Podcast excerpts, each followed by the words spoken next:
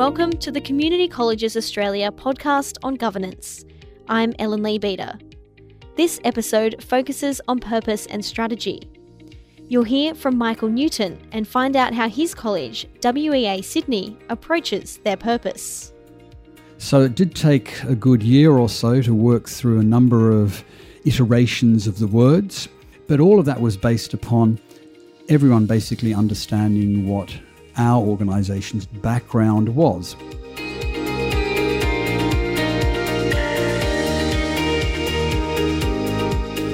But first, I'm joined by David Knowles.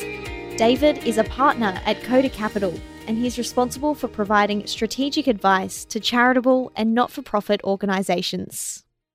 Why is it so important to have a good mission statement? How do you know what you're trying to do with that mission statement? You can come up with a strategy, but that's an aimless strategy. What what for what purpose does the strategy exist? It can only be because of the mission. And again, th- this is a comment directed to non-profits. If you're a for-profit, you've got commercial imperatives and financial goals, and that's why you exist to make a profit at a simple in a simple level. The non-profit doesn't have that goal. If you make a profit, it's a means to an end. So what's the end? Why are we there? What's an example of a good mission statement? Good mission statement for, me has three things in it, or, or there are three things you can say about it. One is it's short. Most I see are too long. Secondly, it's specific in some way. Now, it doesn't have to be specific in the sense that we will have done this by this date. That might not be possible or desirable. In the education space, for example, you might have the aspiration of doing what you're doing on an ongoing basis. Uh, with a disease, it may be um, the opposite, and you may hope to eradicate a disease like polio by a certain date, right? But in some way, it has to be specific, it has to be very brief, and it has to be inspirational. So, an example of one, um, if if you look at Fred Hollows Foundation, then very quickly, if you look at even just their website, you'll see that they are about eradicating avoidable blindness. I think they call it ending avoidable blindness, not eradicating. But it's short, it catches the imagination. It seems possible, and it's specific. We, we know it's very clear what we're trying to do um, when you when we read that. So that to me has the you know the essential ingredients of a good mission statement, and it's one that you can quite easily buy into, which is ultimately as important as it is for people in the organisation. It's it's really important that people outside the organisation who you supporters, your champions, your advocates, your funders. Um, it's really important that it's that it's um, easily digested and inspirational to them. What about your statement, at, mission statement at Koda Capital? Well, that's interesting because um, we're a for-profit, and you often have corporate missions. Uh, but let me tell you, I'm going to tell you my own experience. So within Koda, I run philanthropy and social capital when I came here to set that up with Chris Wilson, who I worked with at JBWere, Chris and I said that we have an opportunity to start with a clean piece of paper and we really want to have something that has a purpose over and above just commercial goals. Now, that took a number of different forms, but essentially, we very quickly came up with what we wanted to be here. And that, um, that we basically encapsulated by saying that we wanted to be the natural home for social capital and ideas. So we wanted we wanted the ideas um, that we came up with to be known by people, and we wanted to be known as a place you could go for help, for support, for guidance, ideas.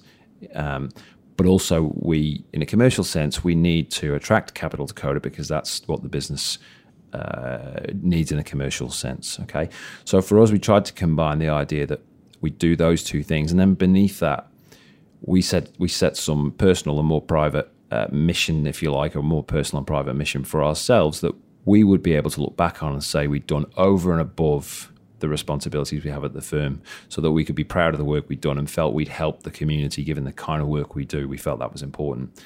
And whilst they're private, the thing I'll say about them that might be helpful is we actually call them our tombstone. So we don't call it our mission, we call it our tombstone, which is an idea I picked up from, I think it was the Victorian um, Women's Trust in Melbourne. And I got that idea and I really like it. I'll tell you why I like it. It's because missions are forward facing and tombstones look back. So we decided that rather than say we have an aspiration to do this, we said, let's imagine it. People are looking back and saying, what did they do? And we found that was more more powerful, a bit more motivating to us. So we have that, and we call it our tombstone. So you could have a mission statement and a tombstone potentially. Absolutely right. I mean, yeah. So in, in our case, you could say the mission is to become the natural home for social capital and ideas, and then the tombstone, which is a list, you know, lists the other achievements or, or the things that we felt we've been able to contribute. What about a bad mission statement? What does that look like? Um, so, what did I say? Short, inspirational, and specific. So, obviously, the opposite of that. The two things that I see as the most kind of common problems with mission statements are, apart from the fact that they're too wordy, really make two mistakes. One is that they drift into the, the, the realm of vision. So the vision might be world peace, but you're not going to achieve that yourself as an organization. We haven't done that yet, right? So realistically, what is your mission if you envisage a world with peace? So the ones that stray more into the beautiful vision, everything's perfect, um, often problematic because it doesn't say what you're going to do to contribute to that. And the other mistake is that it really starts to talk about strategy or just the how you're going to do it. So your mission is, well, we're going to do this. But a lot of them talk about by doing this and this and this, I'm going to do this, I'm going to do this, and this is how we're going to do it. All those things might be important and interesting, and they support you achieving the mission, but they're not the mission. If you do see an organization with a poorly thought out mission statement, what does that say to you about the organization? I don't think it would be fair to say, well, it, it says this. Um, a couple of things that come to mind from when I've seen that uh, or been involved in that kind of thing is well, first of all, they don't really know what they're there to do, right? So they've had to come up with something because they need it rather than because they're very clear on it. So at its worst, it tells you that the organization is not really clear on what it's trying to do and why it exists. That would obviously sound alarm bells. The other thing that often makes me think is, is much more prosaic, which is that a group of 10 to 15 people have sat around a table and or, or worse you know the whole every member of staff's been consulted in an ineffective way.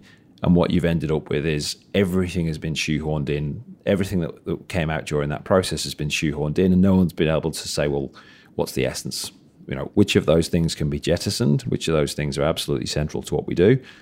If you can't do that it all goes in and it's half a page long and doesn't mean anything by the end of it what about a strategy? How does the strategy interplay with the mission statement? To me, if you have a strategy and there's any um, lack of alignment between that and the mission, there's a problem. The strategy to me only exists to support the mission. Okay, so it's it's how we, how are we going to get there? And the essence of strategy for me, it's nothing to do with a non-profit. I think it's universal. Is competition. So the strategy essentially is saying what market do we play in? What market do we operate in? And how are we going to beat all of the others that are trying to win in that market? Because ultimately, even in the nonprofit sector, where we think less about competition, there's competition for dollars and many other things. So, strategy is saying, this is how we think we will be able to achieve our mission, and this is how we're going to do it when we're up against others who are also trying to do similar things. So how how do you go about designing a strategy? So again, you, you I, I, should have probably introduced myself by saying my name is Broken Record because I might sound like one. You've got to start with the mission because the strategy supports that mission. So to me, that that's the first thing. Competition is essential to look at, as I just said. You've got to look at um, the landscape you're in. You can't be ignorant of that or dismiss that because in this battle to achieve the mission, you're going to have to face others who are trying to achieve it in different ways or who have different objectives that just might undermine your own. Okay. So competition is important. Then how do you design it? Input is really important. You've got to decide, and it's not prescriptive, but you must decide who's going to be involved. And it might be for um, very important morale reasons or engagement reasons that you engage a very wide group of people inside and outside the organization. I think it's always wise to consult your stakeholders however you define stakeholders. But there's there's got to be a level of input so that you can get as many good ideas and also get um, a sense of what people expect along the way. I think that's really important. So we've got the cross section. We are thinking about our competition and mission statement. Is there anything else that should be in that strategy document? You've got to have um, very specific goals and targets Otherwise, it's just um, uh, you know it's a nice aspiration to have. We, we we aim to do this. Well, what are you going to do? When are you going to do it by? You've got to be able to know that you've done it. So it's got to be clear enough to say, well, we actually did that. The SMART goal, the, the acronym SMART, is quite useful here in driving accountability. So so I think specific, measurable, you know, timely, achievable. The other the other words in that um, acronym they're very important in a, in a strategy. And ultimately, you need to support that with actions. How are you going to do it? Often I see strategies that are quite high level, and I often think that's because you haven't quite thought through what you're going to do and you haven't got the steps that are going to take you to that objective. And what's that SMART acronym? Yeah, so it's specific, measurable, achievable, realistic, and timed. And that's everything you need in a strategy. That's well, that's a good way to frame what you say to keep yourself accountable, right? I think that's really important. Another way of doing it is um, to think about who's responsible because if you don't have that accountability, then you might have the best strategy in the world, but you won't actually be able to drive anyone towards it or hold anyone to account at the end of, of your strategic plan period if you've got one. Um, and there's a framework that I found very useful to help work out the responsibilities within a strategy. And it's so I'm going on my my acronym um, love here, aren't I? Because I'm now onto a second one straight away. But the, this one is called the RACI framework, R A C I, and the R is responsible. Uh, that's who's going to do the work. So that might be a CEO. Who who has the main responsibility in the nonprofit might be the CEO. The A is accountable, and that is who they're ultimately accountable to. So that might be the board. They don't do the work necessarily, but they are the ones who are ultimately accountable for the strategy and to whom all others are accountable, right? That work on that particular um, project. The C in RACI means consult, and consult essentially says you don't have the right to make decisions, nor are you responsible for them, but you have the right to be consulted. So you will be told things, you'll be able to discuss things, and you'll have the ability to provide input. And then finally, the I is inform, and that is um, usually the largest group, and that um, that might be the general staff within an organisation, say, and they have the right to be informed. They don't have the right then to engage and provide input uh, and discuss that issue, but they have the right to be told.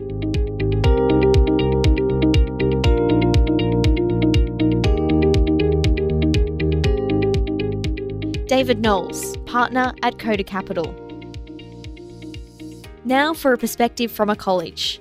Michael Newton is the Executive Director of WEA Sydney. WEA Sydney was established in 1913 and they are proud of how their organisation has developed over the past 100 years. Michael begins by explaining the differences between a mission statement and an organisation's objectives.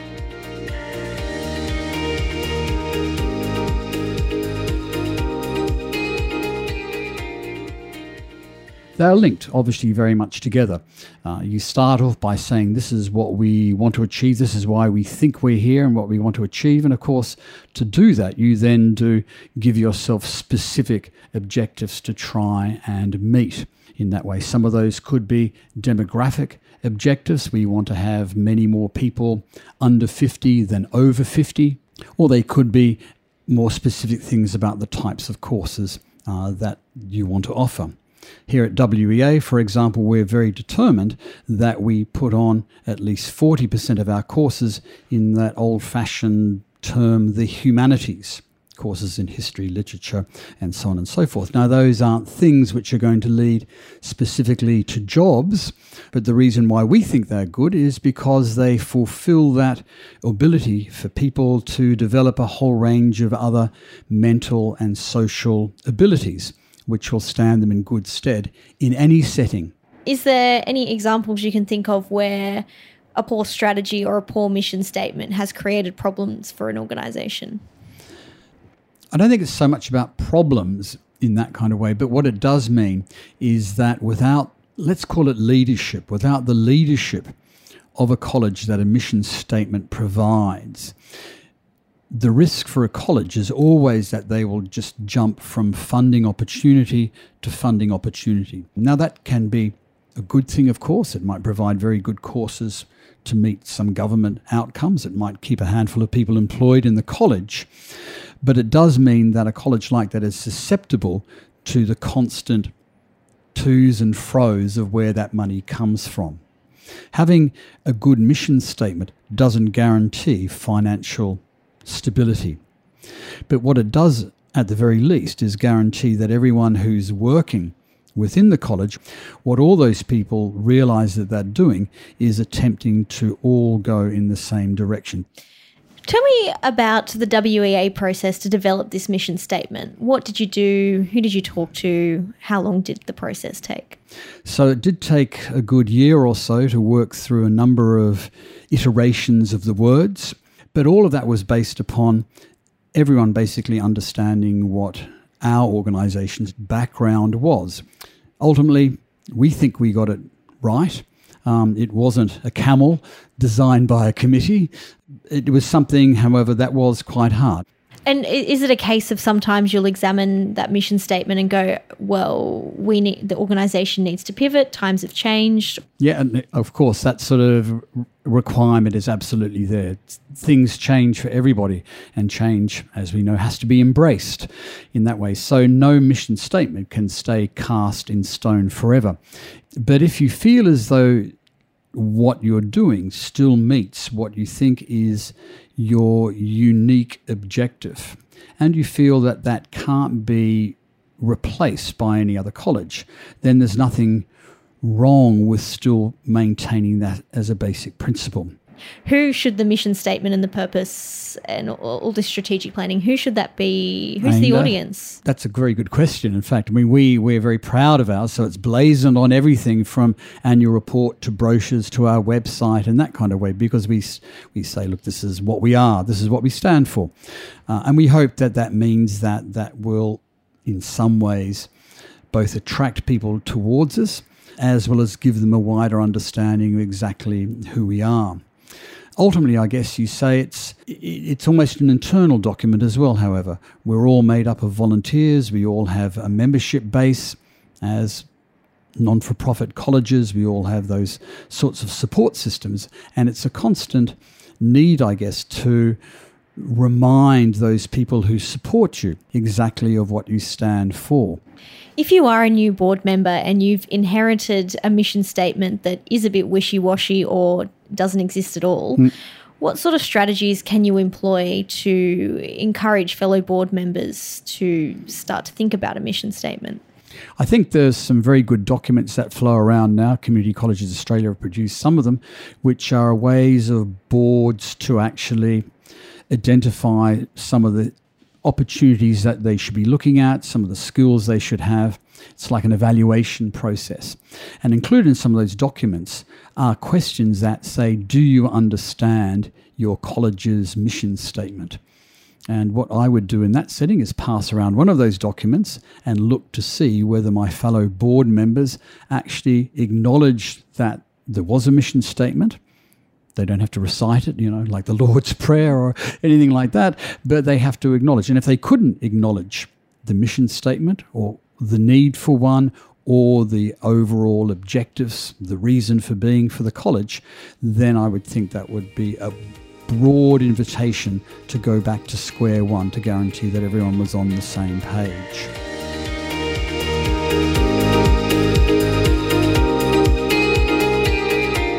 Michael Newton from WEA Sydney. Next episode is all about risk management. Teresa Collignon from Macquarie Community College and Phil Butler from the Australian Institute of Company Directors will be talking about reputational risk, financial risk, and strategic risk. So, risk will come in waves, I suspect, but there's always some kind of wave coming and it's knowing whether it's a tidal wave or a little, little ripple is probably the bit that's a bit hard to work out. That's available now on the Community Colleges Australia podcast. This podcast is produced for Community Colleges Australia by Heaps Good Media, engineered by Miles Martignoni, and produced and presented by me, Ellen Lee Beater. This series has been produced with funding from the New South Wales Department of Industry. Thanks for listening. If you'd like to know more, visit cca.edu.au.